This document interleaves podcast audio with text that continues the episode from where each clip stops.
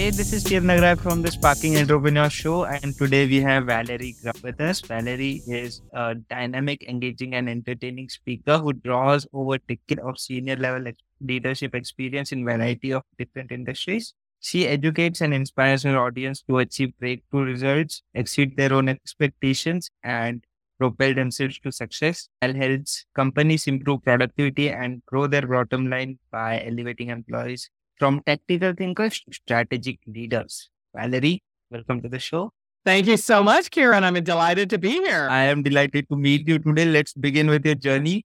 Excited to know what inspired you to become a I had, I've spent 25 years in corporate America, and in my last several positions, I actually had a, a coach. My last was at Oxygen Media, and Gloria Hen was her name. And I found it to be one of the most useful development tools ever. It's personalized direction, it's personalized assistance. And for senior leaders, I really think that you get the biggest bang for your buck, so to speak. And so when I went out on my own, to me, it was about, I knew I wanted to focus on upping leadership, upping management skills. And it's really about meeting people where they are for some, that's group training through their through their organization that offers group training. For others, perhaps it's group coaching. Others can pick it up through keynotes at conferences. And for others, it's really about individual coaching because that really gets to really gets to the heart of the challenges that they're struggling with and then what to do about it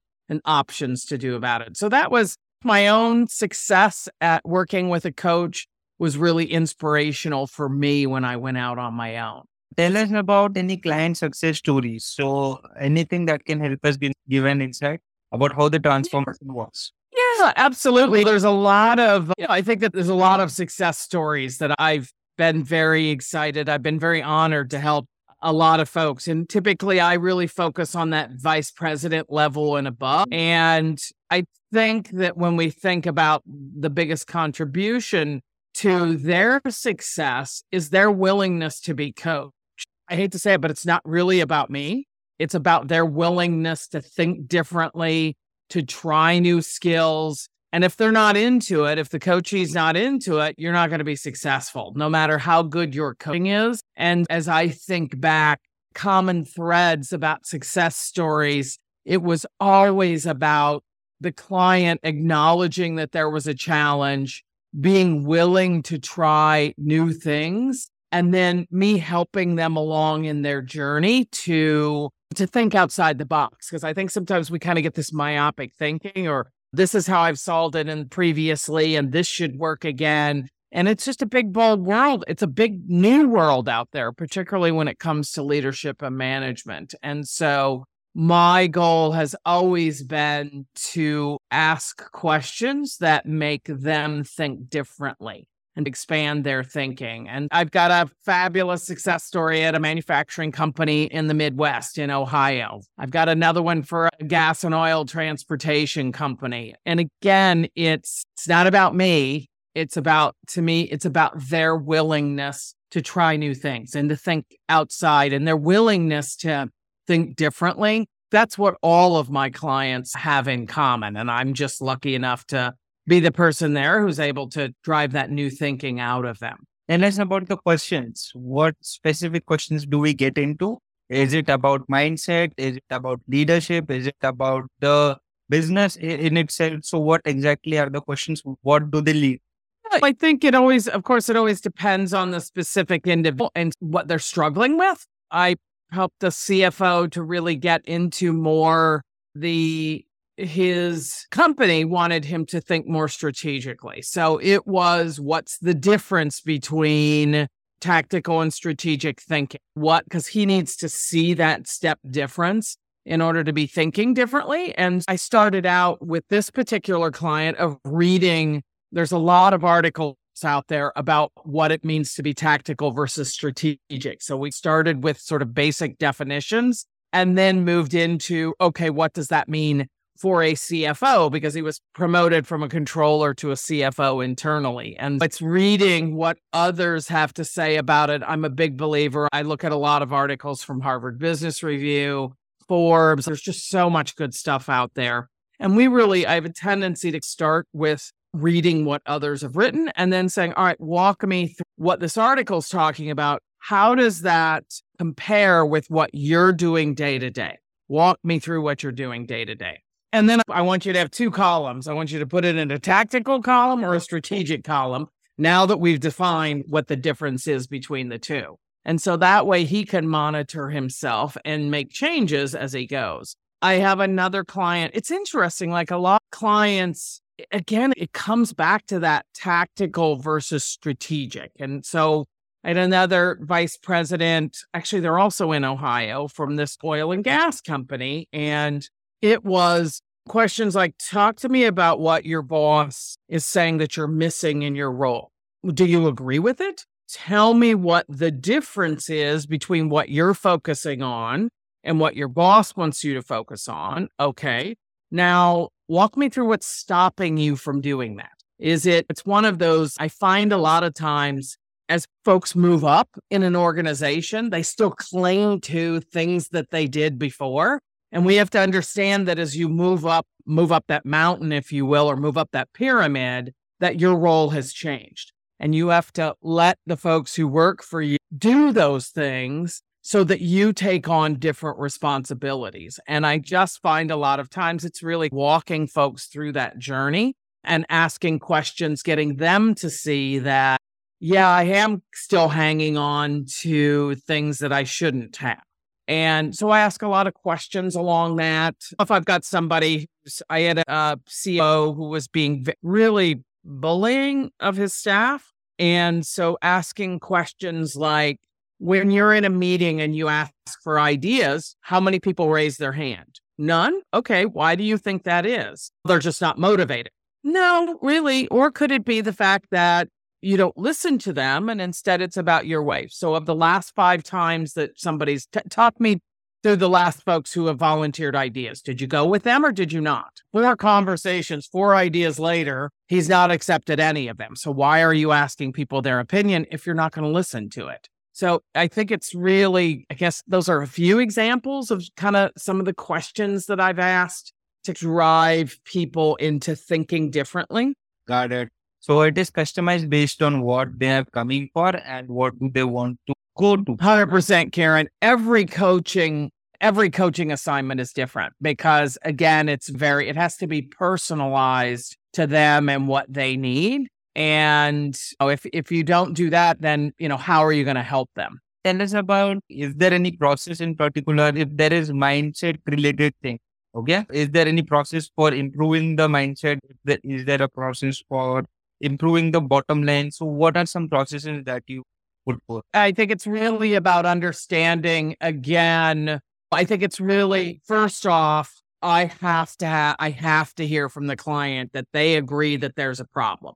So mm-hmm. typically it's their boss, it's the CEO, it's a senior leader, somebody at a senior level who has said there is a problem. Mm-hmm. And then what I need to hear from them. So my first step is to have a conversation with the executive to make sure that they agree that there's a problem, that this is a problem. Why is it an issue? Where do you think, what's the problem? What is it causing by your behavior or your leadership traits? And then do you want to change or fix it? And if I don't hear, if the coachee's not really giving me signs or telling me that they want to improve, then to me, it's just a waste of time. And I'm not even going to wait in.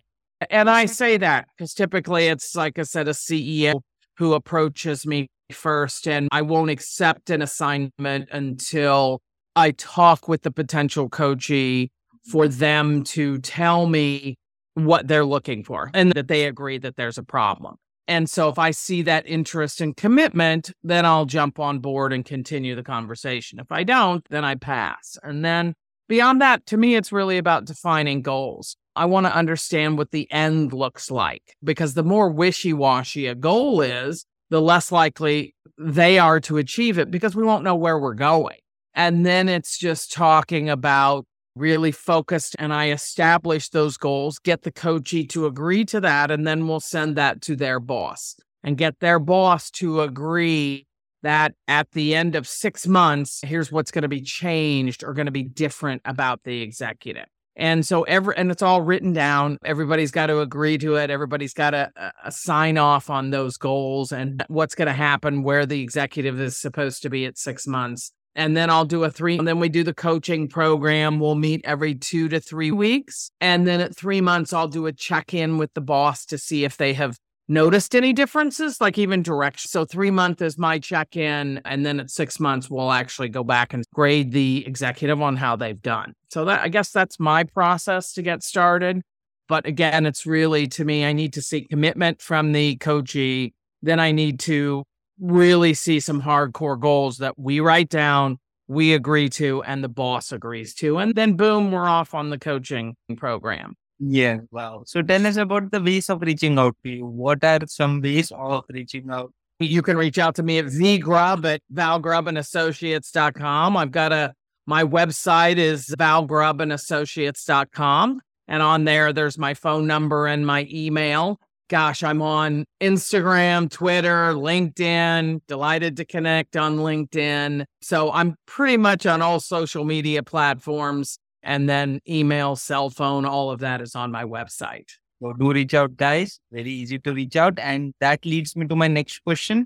So tell us about achieving goals. So what are some things that you recommend we do to achieve the goals that we have? When I think about goals, I think it's the same for me. Let's say you're interested in becoming a coach. It's really understanding what can you coach in? Like what makes you an expert at that that someone should listen to you? And then it's really about setting out goals on how to reach people who need your services. So I'm very much about goal. Let me answer this, Kiran, in, about goals in general. I have my big goals written down. Like I have them written down. I look at them every day because I think, and I actually plot out by month how I'm going to tackle those goals. Because if you don't have them written down, it's easy to get to June 19th and you go, mm-hmm. oh my God, I've done nothing on my big goals. I'm caught up in like the, the whirl of everyday tasks and I never get to those big goals. So I think that you really need to write them down. I think you need to plot out. We've got six months left. How much, if you've got three goals, are you going to work on one July and August, one September and October, and the third one November or December? So mark that in your calendar and then figure out how to work that in because and setting aside two hours a day that you're going to work on or an hour a day five days a week that you're going to work on that big goal and it's only through really setting time aside and really committing to spend time on it that you'll actually reach goals because otherwise you're just caught up in this spin of stuff you do every day and then like i said it gets to june 19th and did you set goals January 1st? I know I certainly do. I set some big goals for myself every year. And it's a question of are you actually moving on them? And if not, then the key is is really seizing control of your schedule and how you spend your focus time. I'm in the middle of writing my third book. I started that in June. I write 1500 words 4 days a week. Sometimes it takes me 45 minutes to write it. Sometimes it takes me four hours to write 1,500 words. But the goal is to be done by three months. So I have to have this done by Labor Day, basically. And I can't do that all in one week. So I really have to divvy that up so I make progress on it every week. And that's just baked into my schedule. I do critical meetings with clients and then I bake in what four what four days am I going to spend writing 1500 words? And then by September 1st, I'm at 20,000 words now. So I'm on track. But you really have to set aside time and make a plan to attack it. Yes, do that, guys. Write down your goals, set aside the time, and just get at it. That leads no excuses. No excuses here. no, no excuses. No, and no lies to yourself. So, oh my gosh, so right. I'll start next week. I'll start tomorrow. Yeah, no lies to yourself. Perfect way of saying. Uh, my final question for the day is action steps. So, if there is anything we can do just after this conversation that might uh, have some positivity in our workflow or in our life, what would that one thing be that we should shortly do? I think give yourself a break. It's hard. It is, and it's busy like life is very hard and life is very busy. If there is something that you want to go after, give yourself a break, although make a plan. And sometimes that, and be realistic about that plan. So again, you'll notice when I talk about writing this book, there's seven days in a week. I will never be able to write seven days a week. So mm. don't set myself up for failure. I'm giving myself a break and set four days a week is enough. And it's actually achievable. And then I celebrate those successes. I every week I say to myself, did I do it? Yes, I did. And so I think that it's be kind to yourself. I think we should be kind to everybody, but I especially think ourselves because we beat ourselves up so mercilessly and it's just so not helpful. Know what you want to achieve, set realistic goals, and then don't beat yourself up when life gets in the way, but force yourself to figure out a plan to make those happen. So that hopefully that's helpful. Yeah, and be happy while you're pursuing the goal because life is when you're living it. So absolutely. Thank you so much, William. Such a wonderful message and great wisdom acquired today. You are so welcome, Karen. It was really a pleasure to be here, and I definitely wish everybody best of luck. Thank you so much. And I am your host, Kiran Nagaraj, signing off. You guys take care. Bye, guys.